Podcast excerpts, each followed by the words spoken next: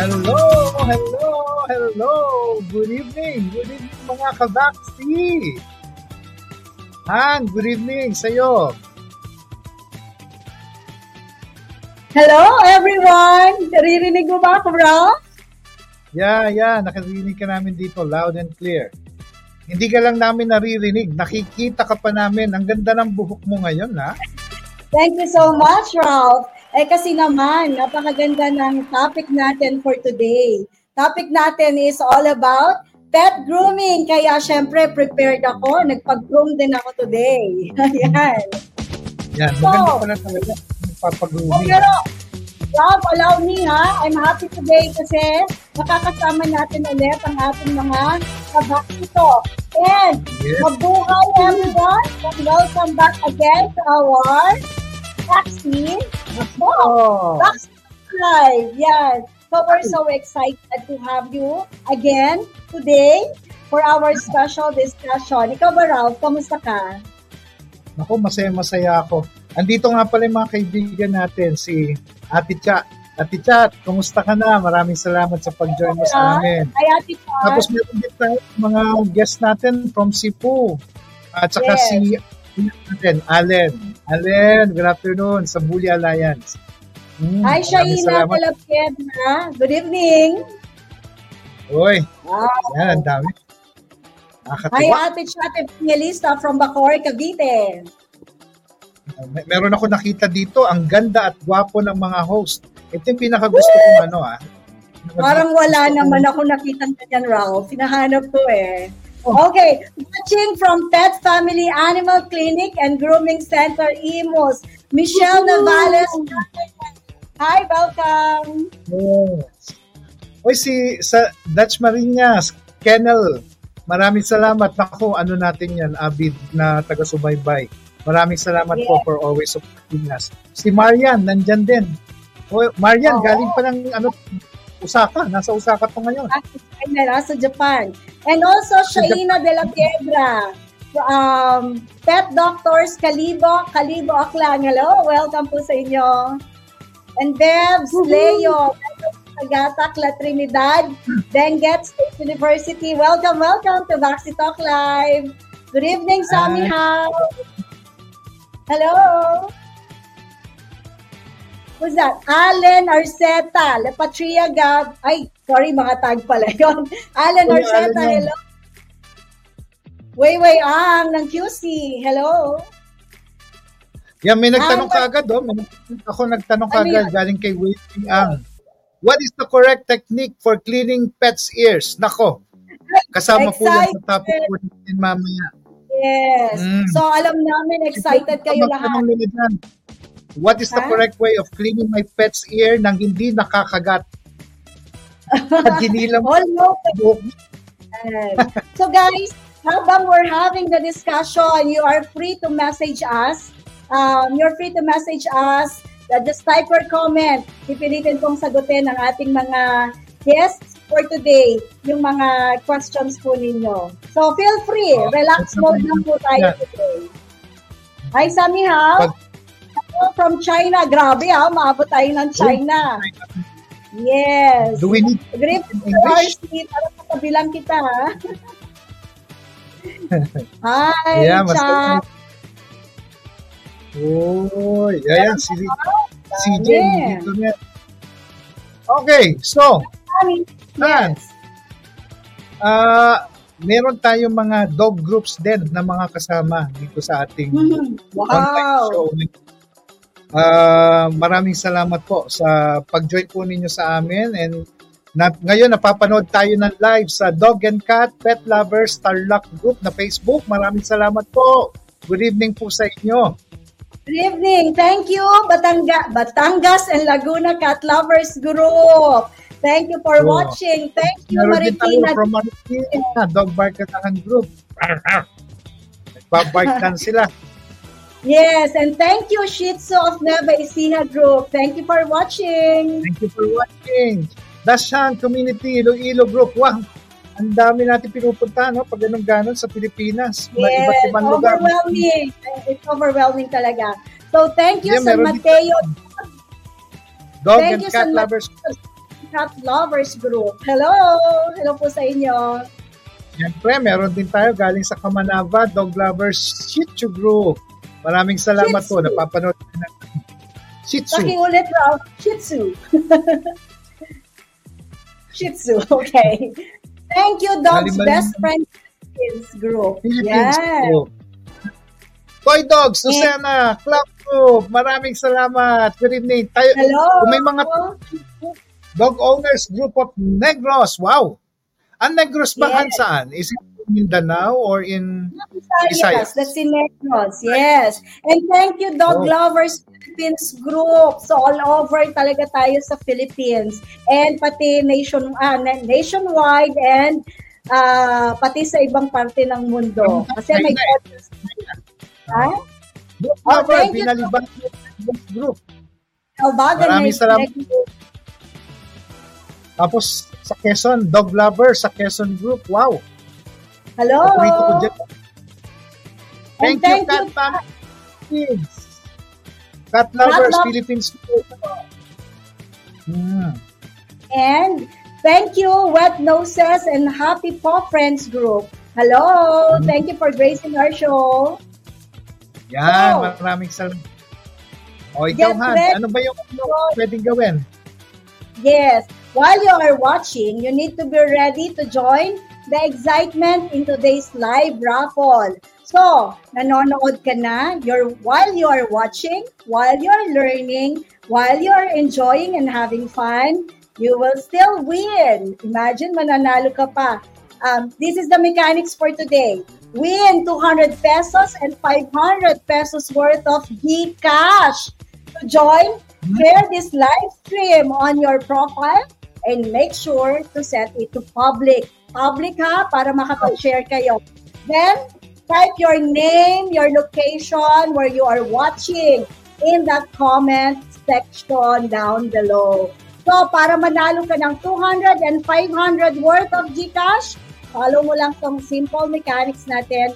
I'm sure kasama ka na sa mananalo. Pang-grooming din yan. Pang-grooming mo or pang-grooming na pet mo.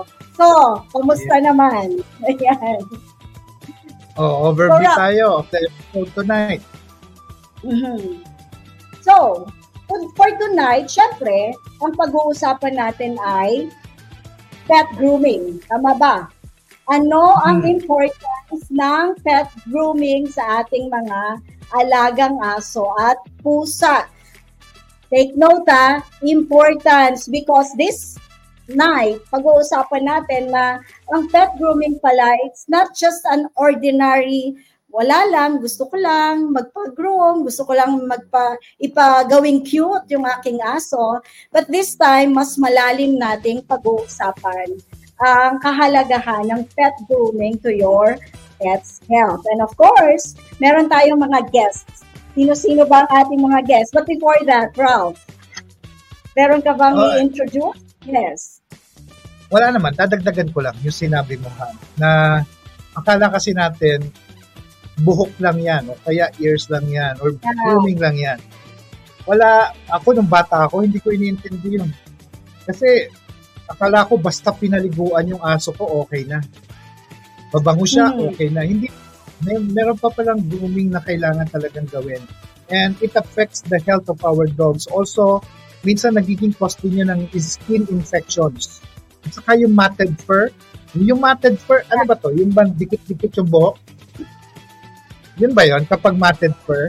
Uh, Ayan yung parang nagka-carpet na, nakadikit na, hindi mo na siya masusuklay and it will cause talagang super skin irritation. Sometimes, nagsusugat-sugat pa talaga yung ano, uh, um, yung balat ng aso. And no, that's no? very true lalo sa mga, yes, lalo na sa mga long-haired dogs talaga and cats. Nagmam- nagmamat talaga sila. Yun. So, yan. So, topic yan. Oo. So, very exciting yung ating topic today. Pero, syempre, hindi natin kakayanin yan.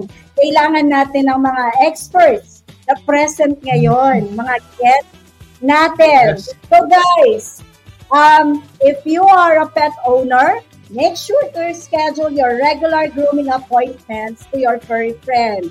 It's an investment to their health and happiness. So, I think, Ralph, you need to introduce now our guest.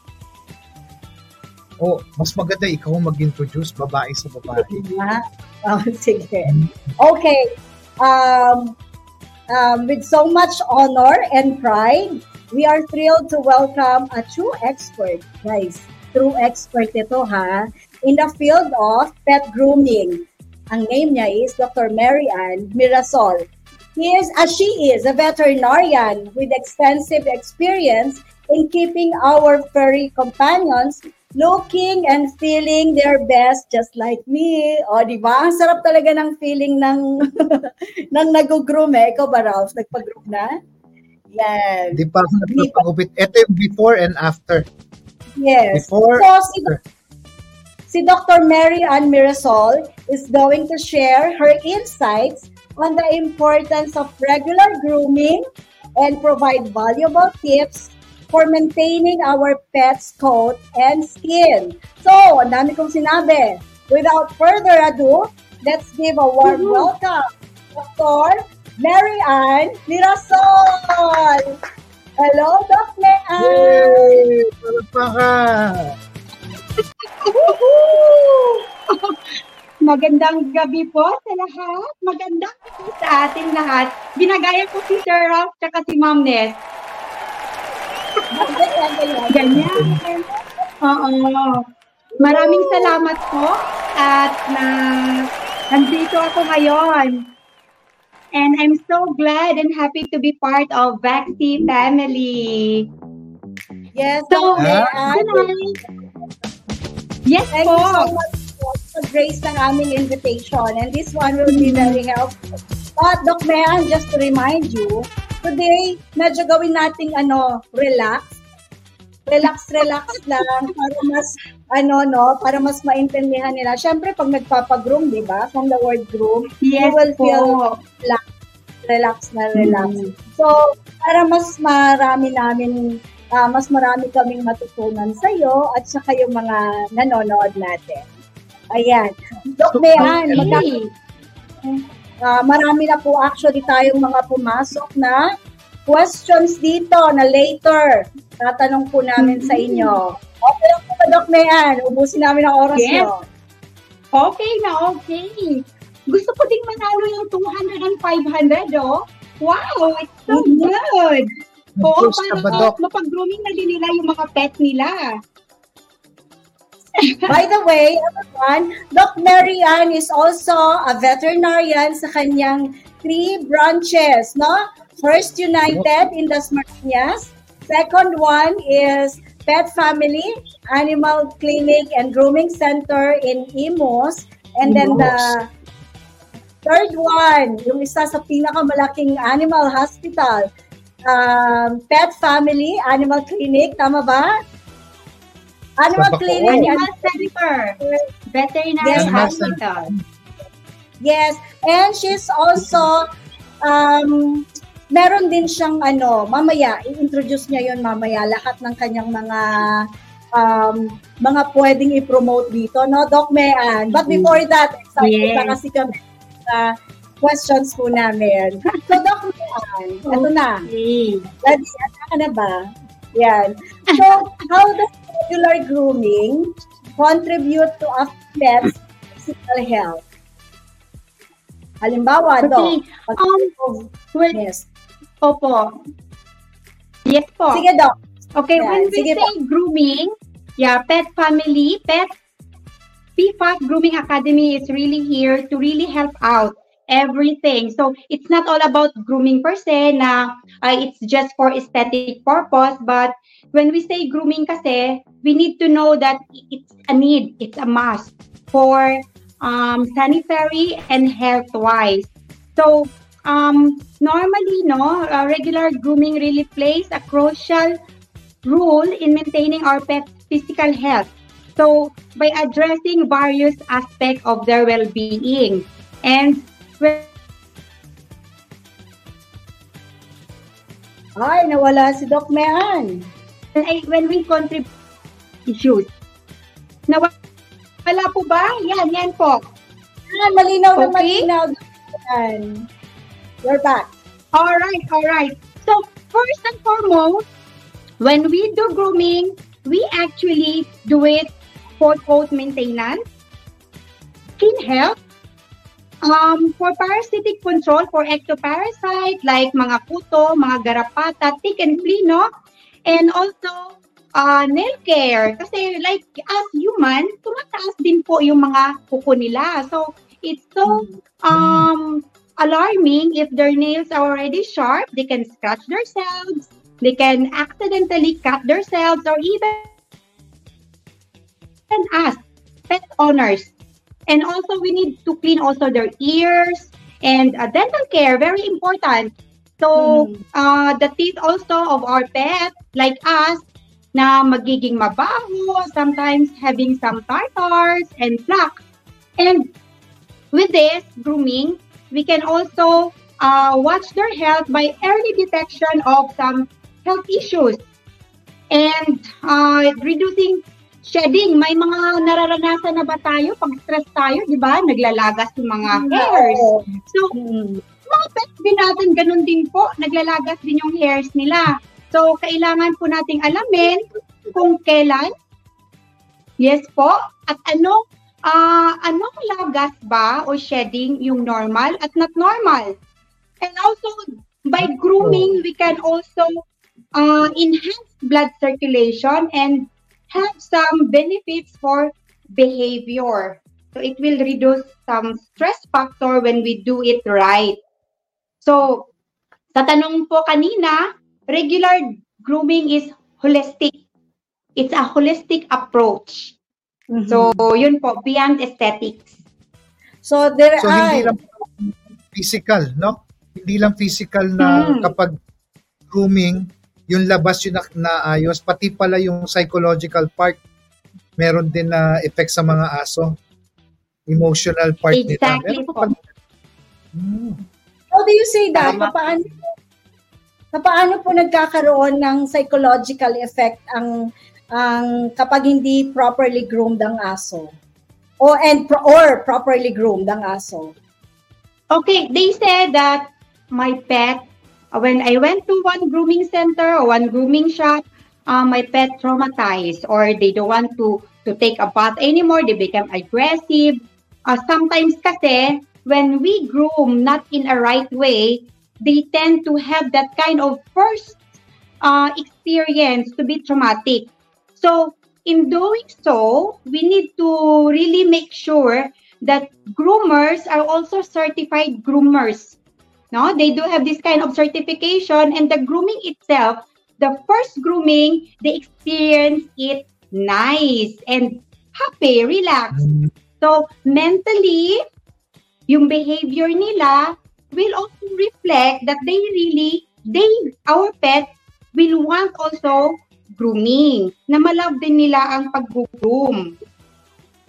Ah. ah and also, Doc Mary Ann, speaking of psychological benefits, of mm. regular grooming. Imagine mo, Doc Mary Ann, yung aso, um, ano ba to, yung sa Shih Tzu na lang, matted.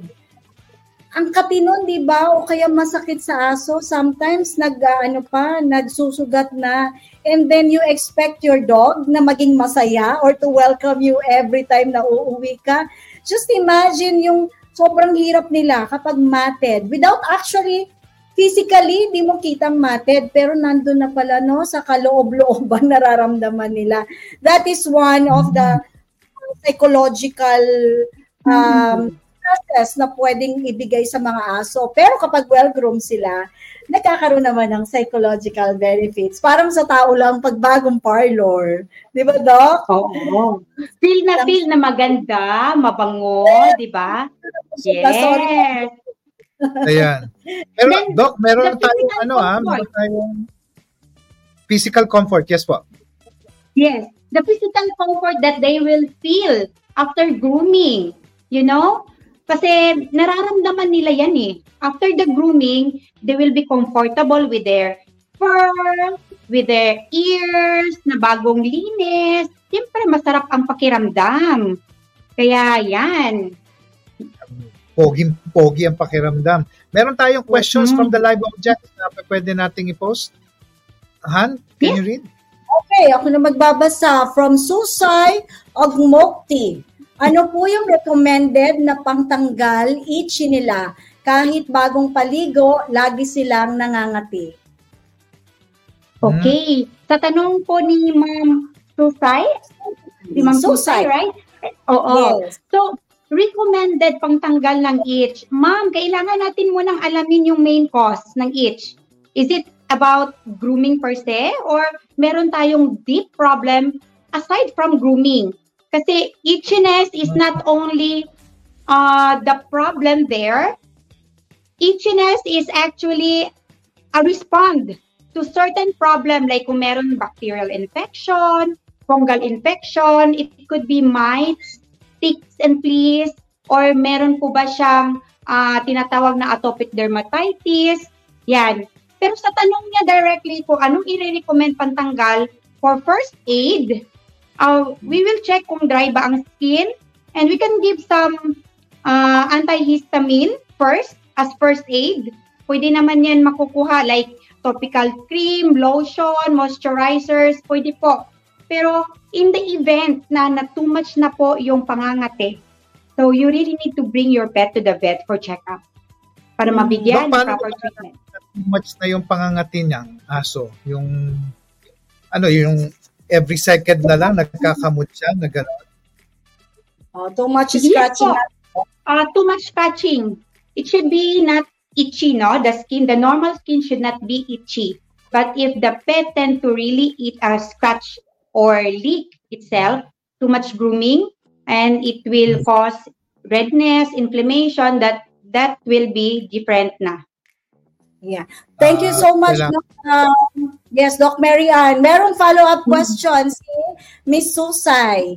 Question ko po, from birth na tuta, ilang weeks or buwan po ba pwede sila paliguan? Meron kasi kaming bagong adopted. Wow, nag-a-adopt si Ma'am. Galing po. Maraming salamat. So, Doc, ano pong sagot natin dyan? Wow. Ma'am Susay, thank you so much for adopting, no? Don't shop, don't buy, but adopt a pet. Yeah. Okay, regarding naman po kung ilang weeks or buwan, um, we do have what we call small breed, medium breed, and large breed. So for small breed, if we will say like um, a month pa lang sila, masyado silang maliit, we'll need to check first if our adopted pet is too much po talaga ang dirt uh, at hindi na makaya po na punas-punas na lang ng wet wipes or wet towel. Best kasi kung once a week or to, uh, once every two weeks, ang paligo natin sa kanila. They're not like us humans na dry yung, uh, na meron tayong tinatawag na skin barrier na nagkukos ng uh, lumalabas po yung mga oil. Meron tayong oil gland eh, as human, na pag um, na nagpapawis tayo, lumalabas yung oil sa skin natin, nagmo-moisturize. But for them, lacking po sila ng oil gland. Kaya, ang paligo natin should be minimal lang po, hindi siya every day. So, for tuta na masyadong bata, paping-papi, mabilis po silang ginawin. Kaya, better siguro na punasan lang po muna natin ng wet wipes or wet towel. And, as early as for large breed, one month, pwede na or two months. Depende po kung, kung anong kondisyon ng panahon, kung mainit ba ang panahon or malamig. Yan. Mm. What is your recommended? So malamig, pero po, for grooming purpose, like long coat, um, normally din po, we don't cut the hair when they come here for, like say for example, one month old pa lang yung puppy. We accept, accept still for grooming. Pero yung tinatawag natin na grooming is sanitary grooming. We don't we don't cut the fur. We just we just suklay, clean the ears, cut the nails. Grooming pa rin po 'yon. Ah, okay. Yun po. So very clear na 'yan. Anong kailan pwedeng paliguan ang puppy at saka ilang beses pwedeng paliguan sila in a week. My next question tayo from Ade Levy. Okay lang po ba sa aso iligo after niya ma-inject ng anti-rabies? Okay. Right. Normally po, when we do vaccination for our pet, we don't advise uh, paliguan agad. Kasi, syempre, parang baby din yan. Pag yung baby natin, dadalhin natin sa health center, sometimes naglalagnat. It's due to uh, immune system or body reaction to the vaccine. So, might as well uh, keep your pet for three days or five days bago sila paliguan or even one week. Depende po sa katawan ng alaga natin. Ay, um, nasagot ba ang iyong tanong, Adi? O Ralph, next question. Dami nating questions. Hindi ko kan mabasa, ikaw na magbasa. Wala yung salamin ko ngayon. Okay, sige. So from Snowflake, Bonzi. Sorry ah, kung mali ang pronunciation ko. How do we properly groom our pets' ears? I want to know kung anong step yung mauuna, especially if you are using ear mite drops, creams, ointment, and such. What comes first po? Salamat, Doc Mary Ann, sa iyong sagot. From Snowflake. Oh, okay. Thank you so much, Snowflake. Alam niyo po, meron din akong mga kasama dito. So, they can, they can, or he or she can, he can probably, can really answer the question straightforward. So, if if okay with you, I will introduce uh, yung kasama ko po, si uh, Mister Argel Corpus.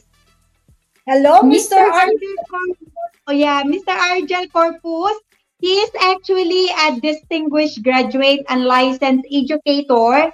Pero po, ito pong um, P F A C Grooming Academy kasi, he is currently holding the Wet Lab and Masterclass program ng Department ng P F A C Grooming Academy. So, he can answer po paano po yung proper, uh, properly, proper grooming Uh, set up how to clean the ears of our pets. Sir Archel, bago mo sagutin. Good evening po. Kami sa iyo. Good evening. It's so nice mm-hmm. to have you here, Sir Argel.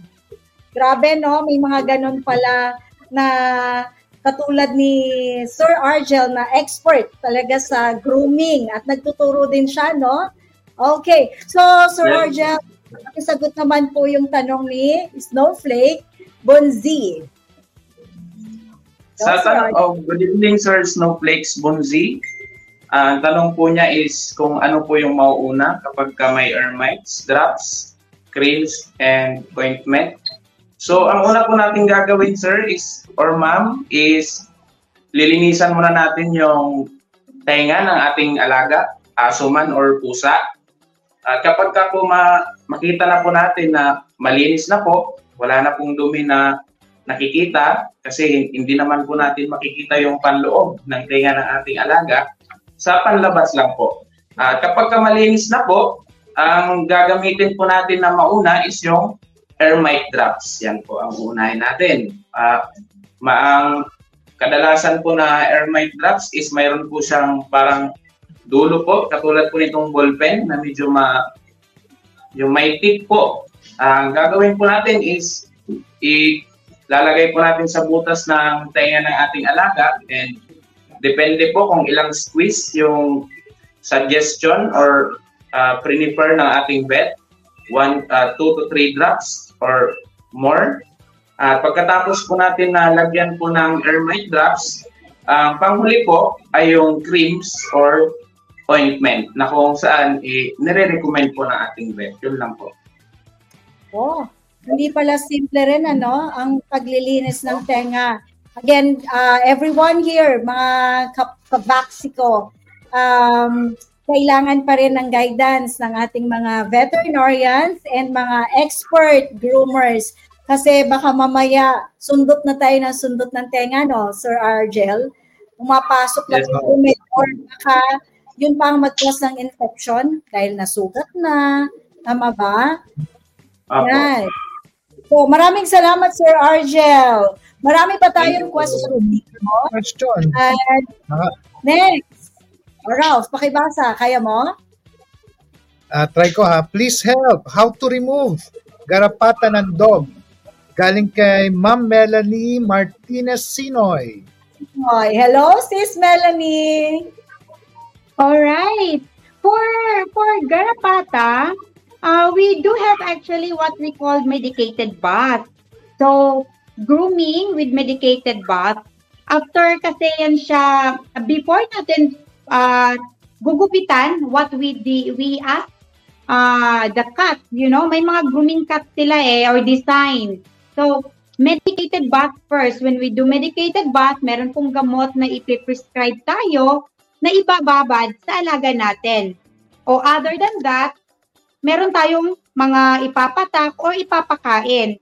So, removal na manual, we don't actually recommend. Kasi if you twist or you don't have any tweezer po na gagamitin, yung mouth part po ng kuto, ng garapata, baka po maiwan doon sa balat ng alaga natin that can cause skin uh, allergy or even anaphylactic reaction sa alaga natin. So, don't remove mm. it manually. Saka so, sabi, yan, Doc, meron din dati nagsabi si Doc Ara na kapag daw tinanggal natin tweezers natin, pumutok, mas dadami yeah. daw yung ano, kalat. So, dapat talaga mm. hindi siya i-twist. Oh, so, napakaganda. Yes. May another question. Actually, uh, meron tayong technique uh, for that way. We do have technique how to remove garapata, and only certified groomers can do that kasi sila yung may alam paano gagawin. So, let the certified groomers do it for your pet para sigurado po na uh, proper ang pagkaka-remove ng mga garapata. Garapata. So, hindi siya simple. Baka baka minsan kutsara yung gagamitin nila, no? Hindi dapat. Okay, ano ba yun? Oh, kutsara. Ayan. So, meron um, question ay, number chopstick. Yeah, I think, Ralph, we can still accommodate more questions. Um, question number three, again, from Susay. Siguro, ibibigay ko ito kay Sir Argel. Paano ba ma-avoid ang amoy nila kahit bagong paligo? Malansa po kasi. So, Sir Argel. So, good evening, Ma'am Susay. Sa tanong mo po na kung paano po ma-avoid ang amoy nila kahit bagong paligo, uh, siguro po, hindi nyo po nagagawa yung anal gland extraction. Yun po yung isang uh, procedure or technique sa grooming para po maalis lahat ng odor.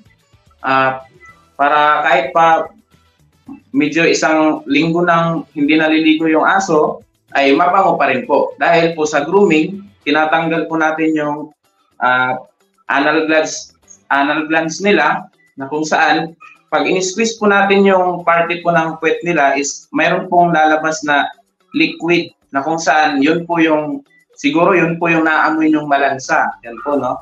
At other po na concern is yung sa tenga kasi isa rin po yun na uh, nagkukos ng amoy. Baka po i-check nyo po, na, i-check po natin yung tainga ng ating alaga, baka mayroon po siyang uh, tinatawag na yes infection na kung saan ay kailangan na po ng veterinary na uh, kung saan ma-check po ng maayos at saka mabigyan po ng lunas. Yun lang po. Ah, nice. Thank you so much. Thank you for that. Alam, information sa akin yun. Ha? Yung sa puwet, anal, ano yun? Anal gland? Mm-hmm. Yes po, sir. Yeah, po. Your anal gland extraction po. Okay. So, yan ba pwede I think sa para isang linggo ma, hindi ako papaho kapag ano. Hindi ka na. And also, certified groomer can do that. Hindi basta-basta mag-squeeze lang ng anal sac nila o anal gland. If you don't know, the pet owners don't know how to do it. Kaya baka Uh, magkaroon din po ng infection. So, very crucial. Oh. Okay. So, I think I can still accommodate one more question from uh, Snowflake. How regular do we have to brush our pets' teeth? Yan, yung mga laging nagpapadila at saka nagpapahalik. Mm-hmm. Okay. Sir Doc, yan. So, I might answer this because this is very technical. Um... Normally, for us human, we do brushing at most two to three times a day, right? But for our pet, home care is very important. We should also brush their teeth once or twice a day. Pero in in reality, we cannot do that. They don't like brushing their teeth. They don't like to be brushed. So, ang mangyayari, mag-aaway pa po tayo ng mga alaga natin. Magagalit sila sa atin or they might tend to bite us if they are not used to it, right? So, kailangan talaga home care, toothbrushing must be daily. Sa tanong natin kung how often or how regular we will do it.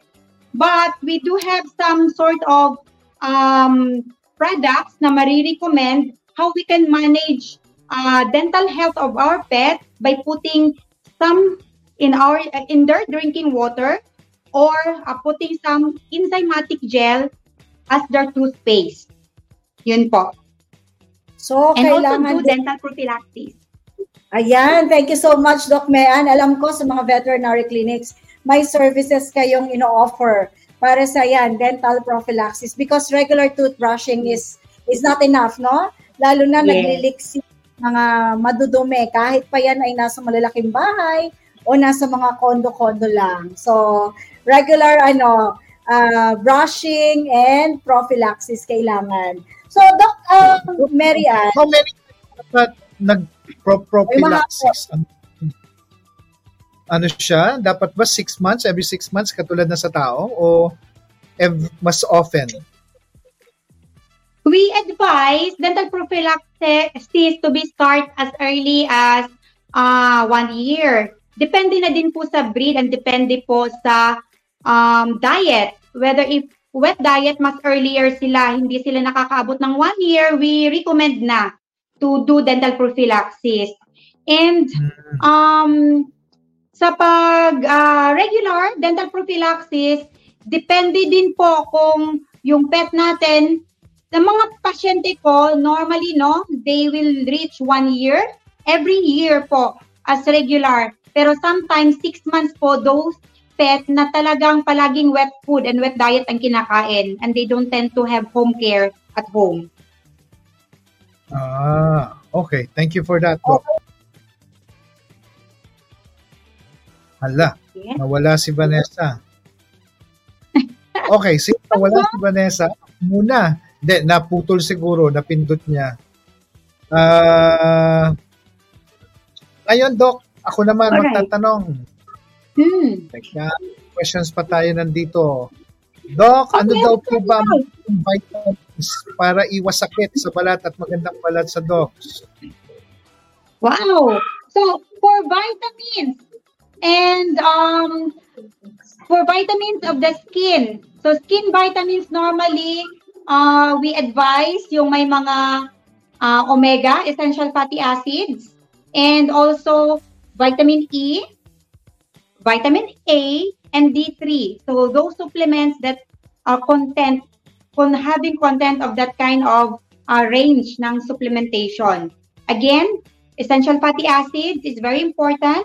Vitamin A, vitamin E, vitamin D three. So yun po, importante ah, para yan. Sa balat.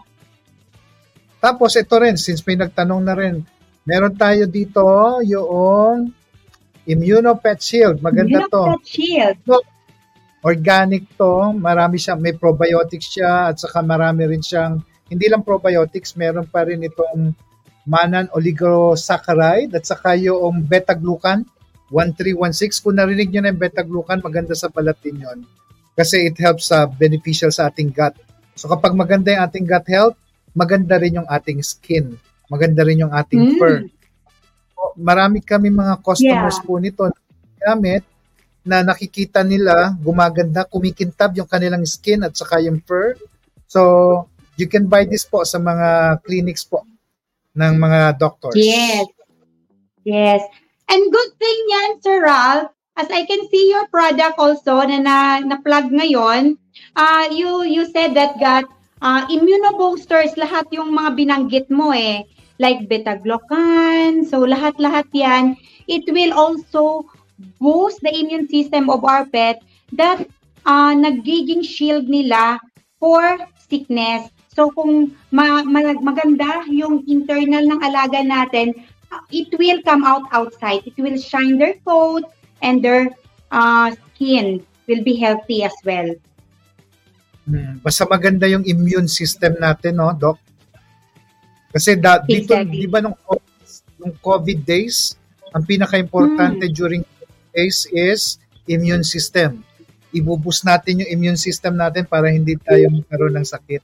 So, ganoon din sa mga dogs natin. Uh, that's why... The same immune, thing with dogs. Yes, immune pet yeah. shield. Ganda po ito. Kikita ninyo. Anyway, yeah, Han, welcome back. Shield.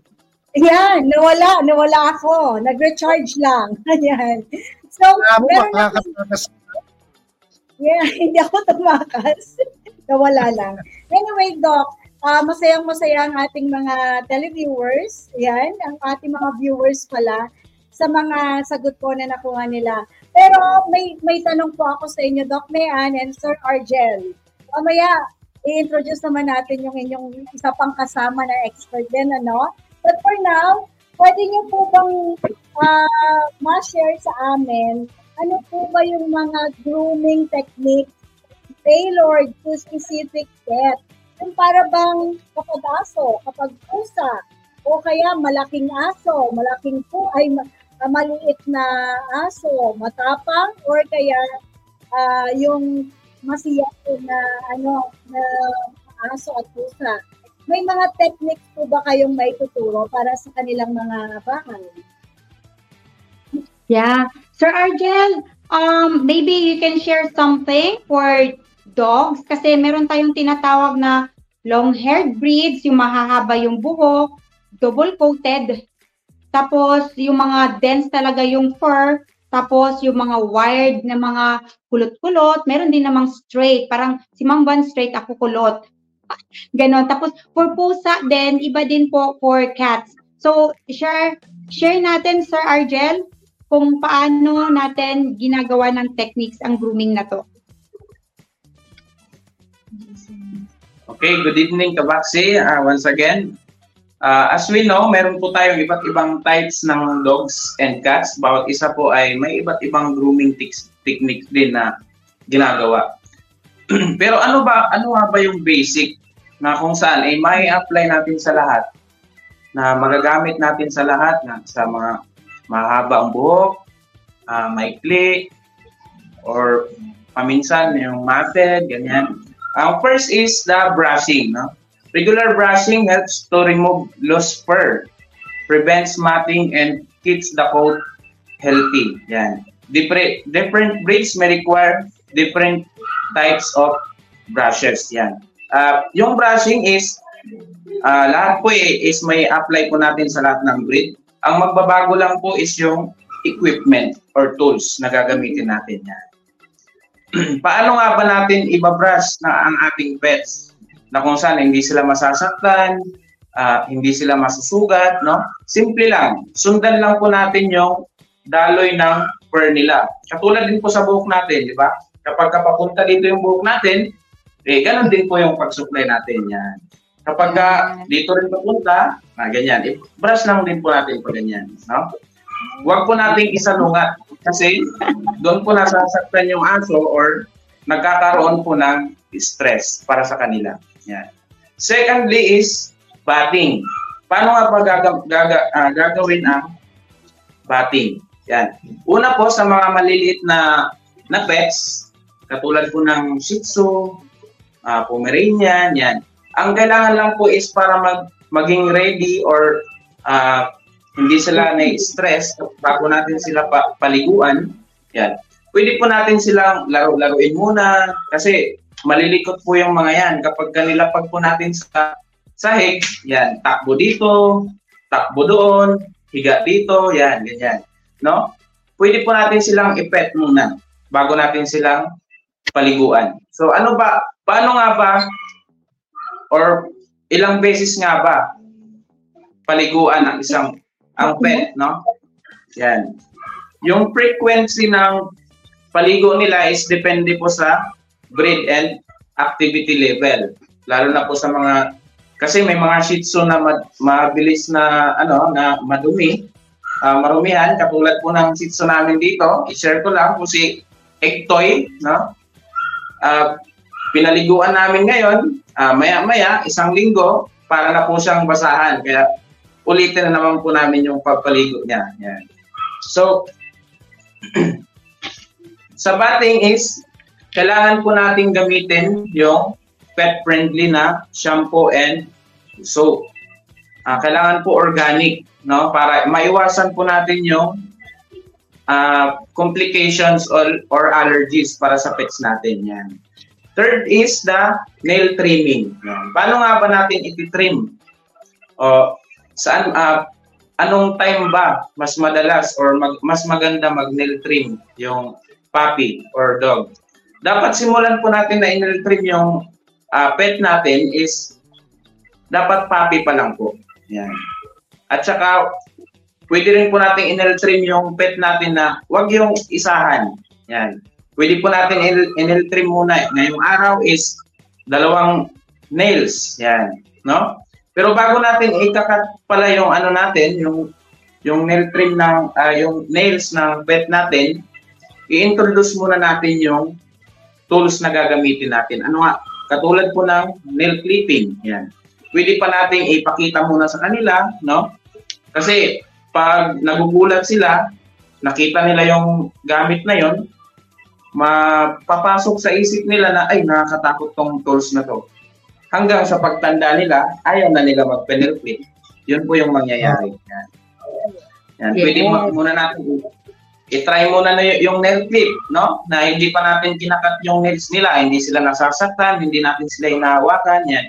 Ipakita lang natin na ganun yung tools na yon. Tapos, ikakat muna natin una yung kahit na tatlong nails muna, no? Balikan lang natin bukas. Yan. And so on and so forth na.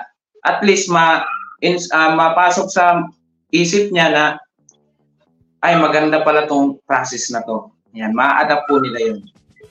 Saka, mm-hmm. ang pinakaiwasan po natin is yung quick na tinatawag. Yung pinkish Mabilis. na nakikita natin sa nails nila. Oo. Yan. Ingatan po natin yan. So, baka may magtanong, paano po yung itim? Itim yung kuko. Hindi po namin makikita yung quick. Yan. Dulo lang po yung ikakat natin. No? At least mabawas-bawasan.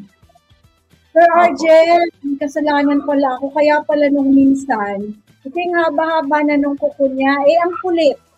Pinupitan ko, ay konting dugo na lumabas. Sabi ko, bakit eh, ang layo pa naman. Meron pang ganyan. So, meron pala tayong nakikita doon na yung pinkish na huwag aabot doon.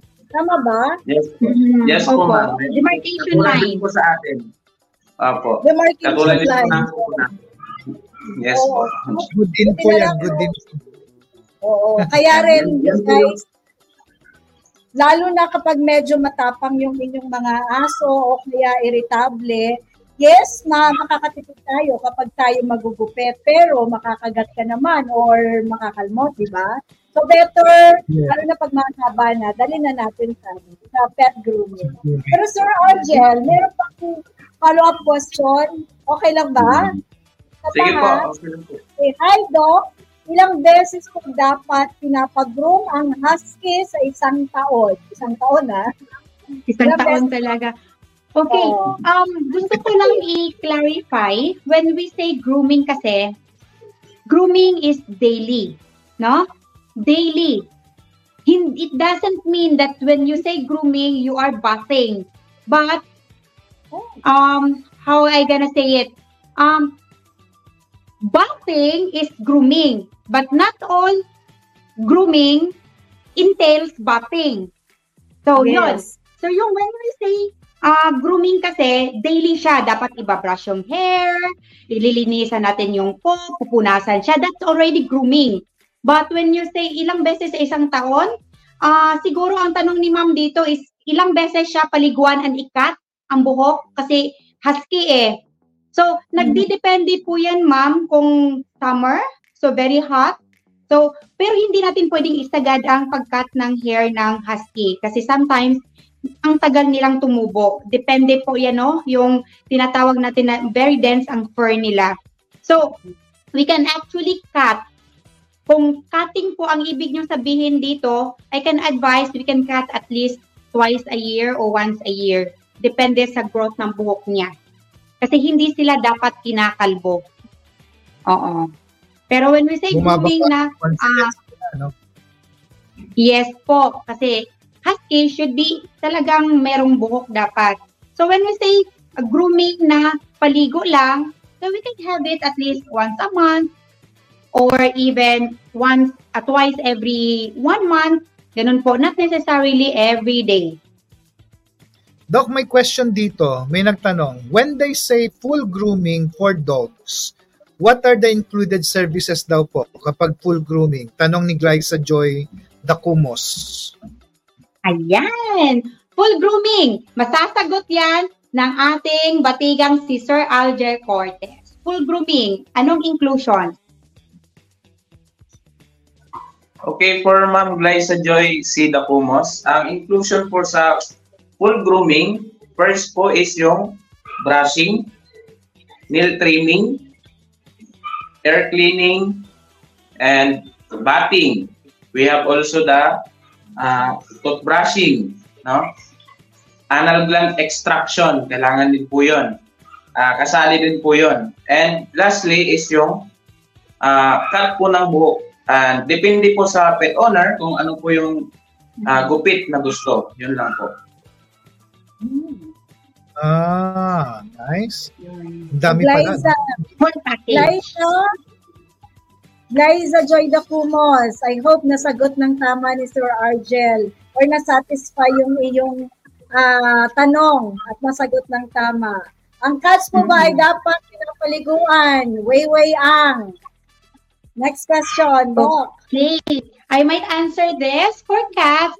Mia, I, I do have personal cat, si Tommy, ang cat ko. So, I don't tend to paligo my cats uh, normally because they are really good groomers on themselves. They tend to groom themselves. Oh, malinis po sila. At the same time, hindi talaga nang, nang, uh, naaamoy o hindi bumabaho pala. So, um, but when we, we, we really want them to bath, pwede naman din. Walang problema dyan. Pwede natin silang i- i-lure for having that water splash uh, from back going up slowly. Uh, maligam-gam lang po na tubig. Pero uh, yeah, pinapaliguan din po sila but not every time same as dogs. So, mas maraming beses ang dogs compared sa cats. Doc, tama ba na kapag magpapaligo ka ng cat, may nabibili na yung ano, yung gloves na mahaba? Kasi 'di ba, nangangalmot ba talaga sila kapag yung ano, papaliguan uh, or dapat gamgam yung tubig? O paano um, ba siya? Okay, for cat, pag ganyan po, natutrauma sila. Kaya diyan ako pumapasok how we really do the proper grooming for cats. Dapat hindi po sila agitated, dapat hindi sila uh, nagwawala, dapat hindi sila nangangalmot. Ibig sabihin, they are not ready to take bath in that case. Kailangan po, yung sabi nga ni Sir Argel, introduce it slowly. Slowly. So, in the event naman po, kung nangangalmot at nagwawala sila, stop. Don't force.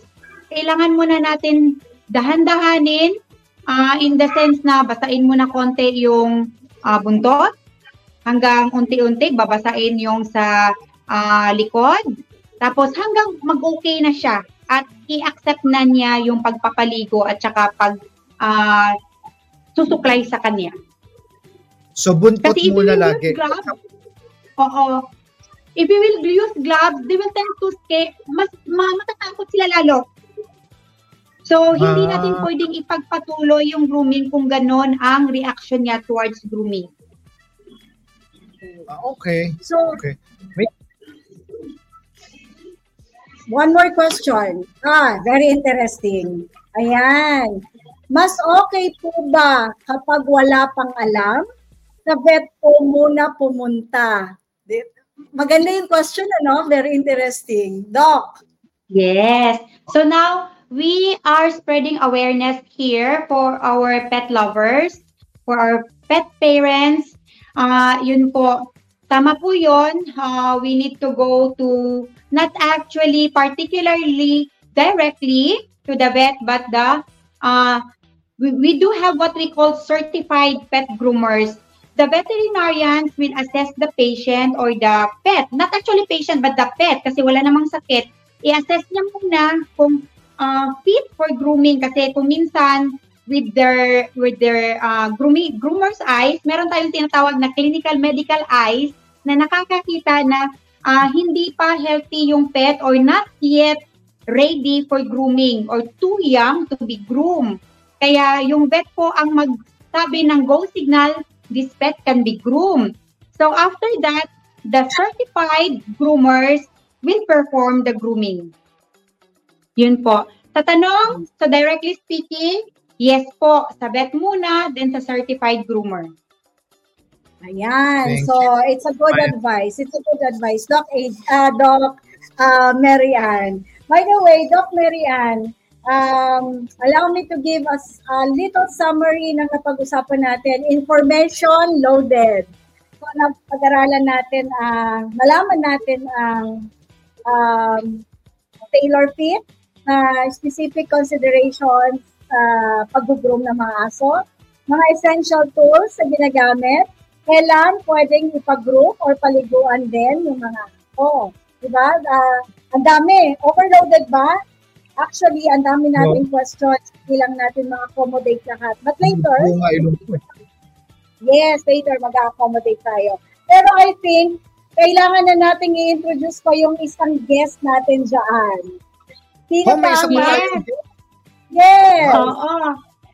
So for all their questions, kasi kailangan masagot yan lahat-lahat. Pero with this, uh, our next uh, guest speaker, uh, Miss Jonnaliza Uh, Salut Cortez. She is actually also an educator, a graduate licensed professional, and she is currently steering the marketing and promotion department of our P F A C Grooming Academy.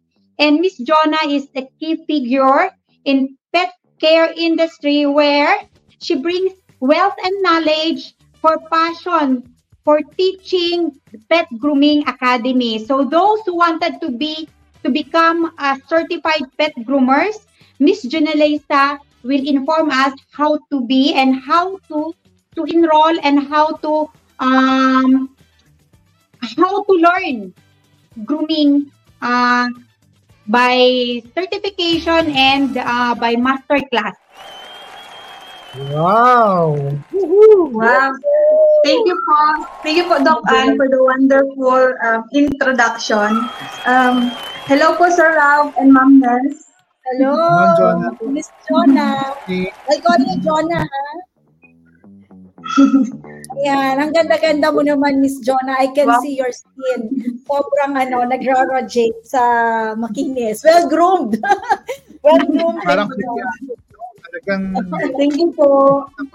Yes. Sa kanyang road. Doc, meron kayo nasabi? May P F A C Grooming School kayo? Yeah.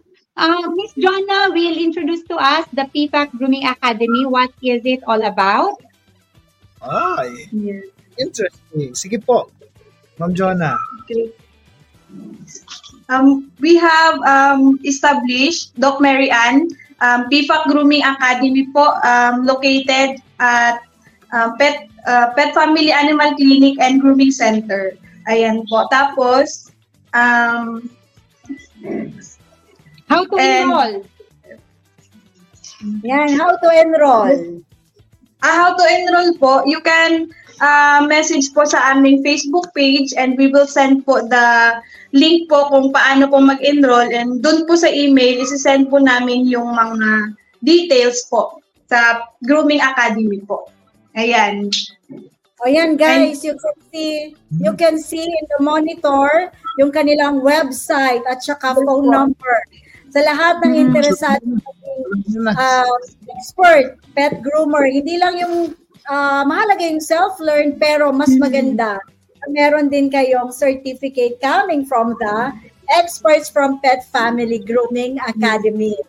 So, Miss Jonna. I just want to add up, the the grooming industry now is really booming, and uh, because of the need, the necessity of our pets to be groomed properly. So becoming a certified groomer is really important, and it's already uh, ano na siya ngayon, talagang uh, on call.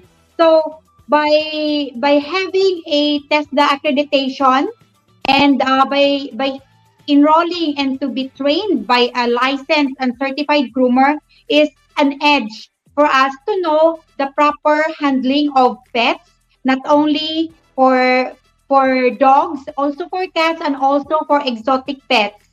So by this way as well, you will be um, not only uh, by theory, but also you will are uh, able to hold uh, personally, and how you are going to to do also for all the tools, what are the tools needed, and how you will um, do yourself in terms of uh, grooming uh, line. So, paano po magiging magaling na master groomer here in the Philippines?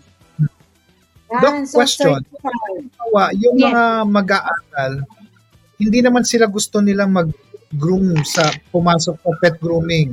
Yung sa bahay lang nila, pwede rin ba sila magganito na na enrollment o pang masterclass talaga?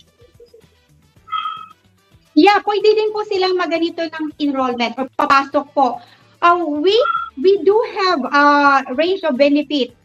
So once they engage and train themselves and papasok na sila sa academy, first, ang dami pong naghahanap ng certified groomer. So one hundred percent the job already there.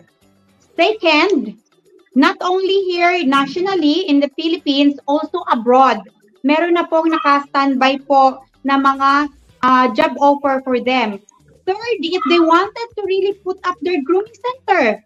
So by having such knowledge, how to be a certified groomers, and meron na po silang certification with TESDA granted certificate, they can put up their own business.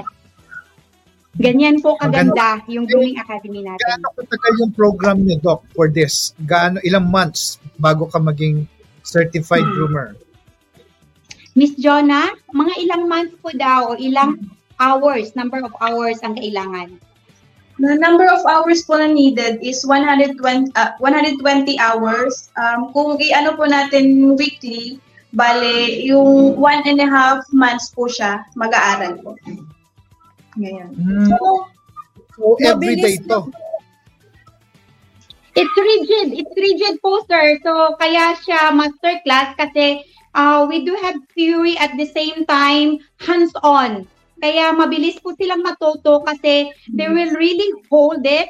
The master teacher will be there to guide them, and how the way they will hold it, hold the, and positioning their hands, and also uh, fully equipped po na nandyan talaga yung pet to be groomed, and um, yung mga yung mga gamit nandyan, kompleto po lahat, kaya they will learn talaga very fast. Ay, so, nice. Yeah.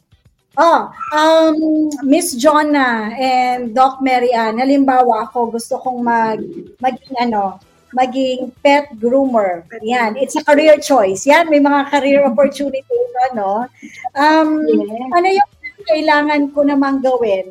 If I need to, if I want to enroll, do I need to be vaccinated ba? Uh, ng anti-rabies or na pang tao? Ano pa pong mga other things na kailangan kong gawin? Yeah, Miss Jonna.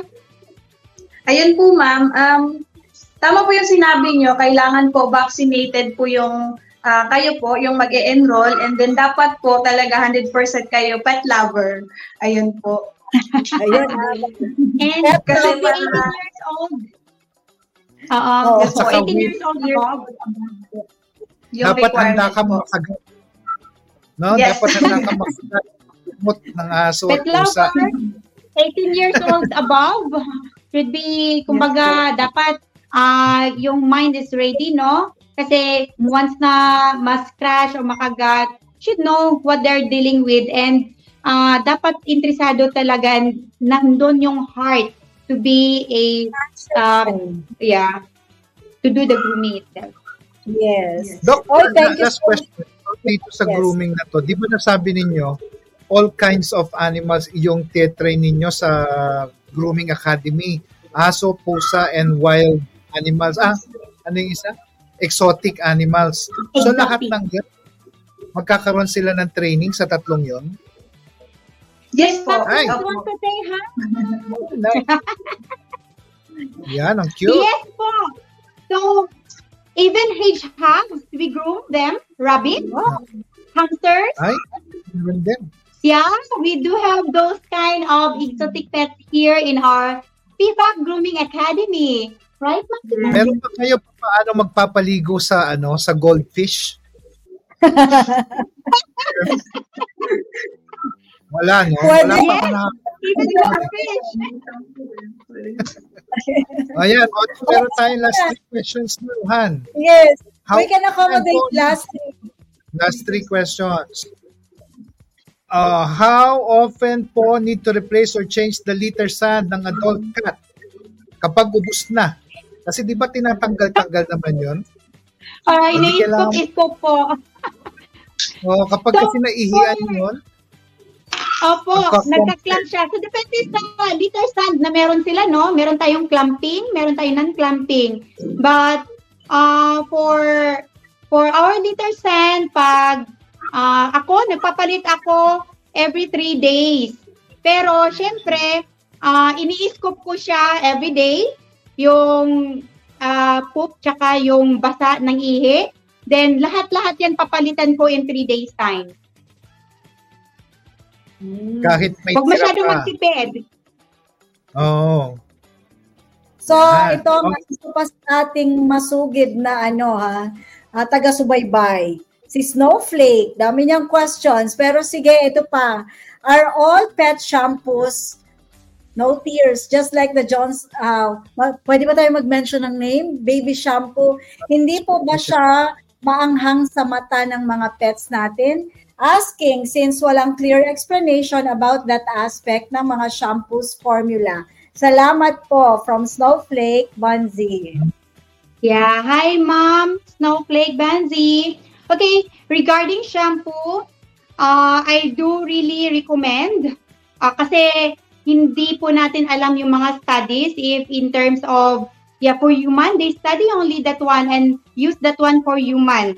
Pag sabihin kasi nating mga shampoo, it should be certified for pets kasi yung study niyan, they really run for pets. So I still uh, recommend na for pet shampoo siya, not for human shampoo. Para po, yung problem po ng uh, mga reactions, aller- allergic reactions, anaphylactic shocks, and uh, skin allergy, itchiness, maiwasan. So, better use pet shampoo rather than human shampoo. So, mm. speaking of mga shampoos for pets, um, hintay po kayo, bubulong lang ako ha. May parating po tayong magagandang uh, mga shampoos, soaps at mga grooming natin. Just like before yeah. po, may parating po tayong talagang pwede nating ipagmalaki, not only here in the Philippines but kahit sa ibang bansa, hinahanda lang po. Hintay lang po kayo. Ayan. Oh, see? So, the box is preparing something for us. Yes, yeah. Sikreto na natin yan, guys, ah. Tayo-tayo lang.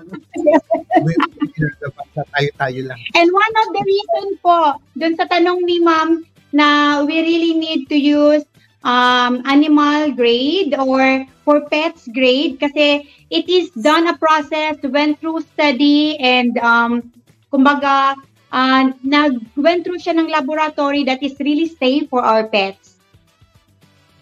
Mm. Yes. So, Doc Mary Ann, talagang hindi rin hindi rin talaga healthy ano kapag gumamit ka ng mga um, mga shampoos na pangtao o kaya sabon kahit na ang ganda-ganda sa hair natin, hindi rin nire-recommend no na magkaroon na, na gumamit ng mga human products po. Ah, uh, yes po, ma'am, kasi uh, I should say some reactions delayed, some doesn't have any reactions, or some really got um, extreme reactions with our pet's skin. Kasi um, honestly, our pet's skin is more sensitive than ours. More sensitive than ours. So, um, mas manipis po yung balat nila comparing us As to what I explained, tayo, meron tayong uh, oil gland secretions na nagsisecrete mm-hmm. ng oil, but for them, they don't have. That's the main reason po. Ah, kaya okay. hindi siya agad nun. Yes. Mm-hmm. Thank you so much for that. That's very, ano talaga, um, nakakalinaw ng pag-iisip. And I think ang dami pa nating questions. Guys, magkakaroon tayo ng part two para dun sa mga questions. Hopefully, paunlakan ulit tayo nila Doc Mary Ann at saka nila, mas, nila Miss Jonnaliza and Sir Ardel para sa ating part two. And tutulungan pa rin tayo ng Pet uh, Family Grooming Academy nila. Para, siguro mag-message yes. sila sa ating ano, Facebook yes. kung gusto nyo ng part. Kapag naka and, three million tayo yeah. na request, wow. ay meron tayo part two na gagawin. Yes. And isa pa, um, kapag mayroon din kayong mga questions, lalo na doon sa mga malalayong, ah, malalayong lugar, visit your vets lang. Masasagot nila for sure yung inyong mga tanong. And sa mga naghahanap ng careers, andyan lang sila Doc Mary Ann, ang Pet Family um, Grooming Academy. Handang-handang i- Um, maturuan kayo, may share sa kanila, ang, sa inyo, ang kanila. Yung knowledge. Yung, no? Yes, interesting. Yes. Kasi ang dami yes, nag-aaral yes. ngayon na course na pag-graduate walang trabaho. Right? So exactly ito, po. Pag-training ka lang, pagkatapos ito, marami kang pwedeng pasukan. Kasi marami naghahanap. Right. No? Pwede right. So magandang opportunity pala ito talaga. So good, good information po yan. Galing sa P F A C Grooming Academy. Nako, I'm sure marami mag-i-inquire kasi maganda eh. Tapos, baka Doc, limited lang yung inyong slot for this? Meron ba kayong limit sa... Uh... They must enroll first para po mabigyan natin sila ng slot. Yes, slots limited kasi po by, by batch po siya. And one good thing, certified po siya, and you can get also uh, your TESDA certification after the um, study. Yes. Oh, nice. So, Doc Mary Ann, oh, sorry sige. Ralph, your, your turn. Ikaw, ikaw, ikaw. You're my... Ah, sige, sige. Laging nasusunod ang babae talaga, no? Okay. Um, Doc Mary Ann, ang dami pa natin gustong mapag-usapan but we only have limited time. And we will have our part two of Vaxi Talk Live about pet grooming. Before we close, Doc Mary Ann, baka meron kang gustong mga i-promote pa sa ating mga ano, sa ating mga viewers and mga pet lovers out there. Oh, yes. For all our pet lovers, yes, for all our pet lovers out there, um, we, I, I, I advise you to visit your vets for your pet checkup and vaccinations. Kailangan po yung mga preventions, uh, ma-update natin, and do the grooming regularly for your pets. And also, for those who need blood for their pets, wag naman sana, pero in case po of emergency, P F A C blood banking is available. You just need to call us and make sure you do have referral letter from your vet. Only vets and vet clinics can do transactions to buy a blood from us. It is already screened and already uh, tested for blood typing. And um, for further information with that, you can call us with our number and with our page, P F A C Pet Family Animal Clinic and Grooming uh, Pet Family Uh, .com.ph. Mag-lodge lang po kayo sa website namin or call our number to get a blood. And one thing, meron po tayong about to open P F A C um, Pet Family Animal Center Veterinary Hospital in Main Square, Bacoor. So visit us. We'll be having soft opening this December eighth and lodge our grand opening by January. So freebies and free vaccination anti-rabies awaiting for you guys, for your pets especially. Doc, Doc uh, Mary Ann, and mga freebies will be available on the grand launching ba or starting this December eighth? Starting po December eighth, we're already giving na freebies. And also, you need also uh, you can drop by any time uh, starting tomorrow to have your pet registered for free vaccines. Wow. Yun po, kailangan oh. natin i-register for free vaccines. All so, throughout the lahat, day yan? Yes, yes po, from ten o'clock down to five o'clock the whole day po. Eh, uh, ten to five. So nice. Sa lahat ng mga Malino Boulevard, Bacoor, punta lang po kayo sa Pet Family sa may Main Square. So, Main Square, ground floor in front of Starbucks. Oo. Thank you so, so much, Doc Mary Ann. Yes. Thank you so much, Doc Mary Ann, sa time po ninyo. And thank you so much to the whole team of Pet Family Animal Clinic and Veterinary Hospital and Pet Family Grooming Academy. Hi, Sir Argel, you're back. Um, parang parang nagkabalikan si, ano, si Katniel. Yes, pero ayaw nga. Wow, meron pa rin mga naghihintay. Ang ten winners of two hundred pesos na GCash at ang two winners of five hundred pesos GCash. Pero guys, dahil kukulangin tayo sa oras, lahat ng nakapasa at sumunod sa mechanics, lahat po ang ng winners will be announced tomorrow. Check our page tomorrow. Makikita po ninyo ang pangalan ninyo. Pang-grooming din yan. So, oh. uh, yes, check the Facebook page of Baxi Live. So, um... Doc, Ma- Doc Mary Ann and Ma'am Jonnaliza and Sir Argel. Okay. Ha? Ano daw? So Sir Argel, um, ano yung mga, thank you so much for sharing your valuable insights on pet grooming, the importance of pet grooming sa aming mga pets. So, Ralph, Um, can you provide a summary of the key takeaways from our discussion? Ako pa ang tinanong mo ng key summary. Ang assignment mo yan. Ako, ang aking mga key summary na nagustong-gusto ko is yung yung grooming talaga is something na hindi dapat, yung pang akala mo aesthetic lang, sa mukha lang, sa nakikita lang ng mga tao, pero it's more on holistic na nasa loob natin. Ah, nung, nung dog natin. Kasi it makes them happy kapag na, properly groomed. And ang isa pa natutunan ko is minsan natotrauma yung aso natin. Kaya sa grooming. So, ang nangyayari, next na dalhin natin sila doon, ayaw na nila.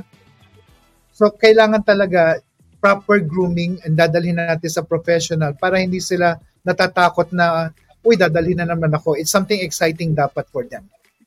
Kaya yun ang mga mahalaga na takeaway para sa akin na hindi ko in-expect na ganun pala katinding na kailangan talaga natin ng proper grooming. Hindi lang yung simple-simple na sa bahay lang.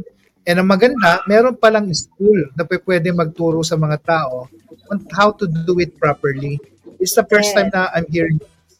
So, uh, thank you, May Ann. Kasi I don't think there's a lot of schools who are doing this. So, at least meron tayo sa Cavite na isa na alam namin na properly it's a it's a school na talaga mag-groom. Kasi ang gwapo at saka ang gaganda ng ating mga groomers na magtuturo na teachers. Yes, ganda na kanilang mentor, di ba? Oo, si Kaijo. Yes, this is a grooming institution, grooming academy, and first in the Philippines, certified and Uh, accredited but bonafide member of Philippine Society of uh, Develop uh, Talent Development and Philippine Society for Quality Control. So bonafide members po tayo dyan, and we are actually licensed, and we also got licensed vet and licensed certified groomers. No, thank you, thank you, P F A C family and Doctor Mary Ann Navales Mirasol for this wonderful time. Talagang overwhelming, overloaded kami sa information. And also, another choice ng career path ng ating mga nag-iisip. Ano bang gusto nilang career or ano ang gusto nilang maging business kung gusto man nilang maging pet groomer soon. Ayan, maraming salamat po sa inyo. And finally, we encourage everyone to like and subscribe to our Back to Talk Facebook page and other social media channels for more pet um, for more pet care uh, resources. By the way, available tayo.